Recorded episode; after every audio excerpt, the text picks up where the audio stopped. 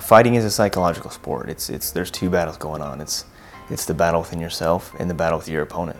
This is a little bit unfamiliar for me, you know, coming off of uh, consecutive losses. It's hard to be able to train your mind more so than physically, than your skills. So right now, my big emphasis has been on just mentally and psychologically growing and, and putting a lot of training into into that mental and the psychological side that I've been doing has has made the biggest difference in the world. It's hard to simulate in training is putting yourself mentally in, in such an uncomfortable and stressful environment. I've been working with a, certain group of, of people that I, I can't really talk much about. It's, it's by far the most just uncomfortable, hellacious, it'll bring absolutely the, the absolute worst out in you.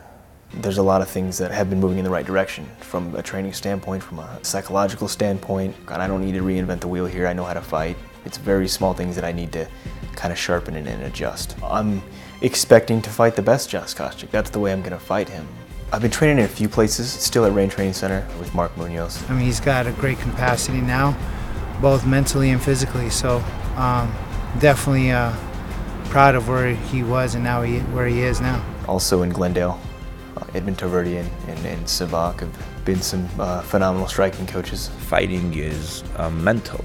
It's a mental situation for him right now, and he's taking it very well. You know, honestly, he's been getting better and better in training camp. Jake and Ronda push each other a lot in the gym, and they both have amazing work ethics. So I think that's very, very important, and that's why they respect each other and like each other a lot. We've seen huge improvements with, with him since he started coming, and I'm, I'm always impressed with how open-minded Jake is and how much of a student he really is. And being a, a student is a skill in itself. If there's one thing I can take away that I've been working on, I would say, is, is just movement, not stop moving. And it's really, like I said, it's a mindset. It's not a skill. It's, it's, it's, it's a mental skill, if anything. My coaches and training partners, they've been phenomenal. So for me, being able to make some adjustments, um, you know, and, and really more growth mentally, um, psychologically, evolve is, is going to be the biggest difference. But they're, they're extremely excited for this fight.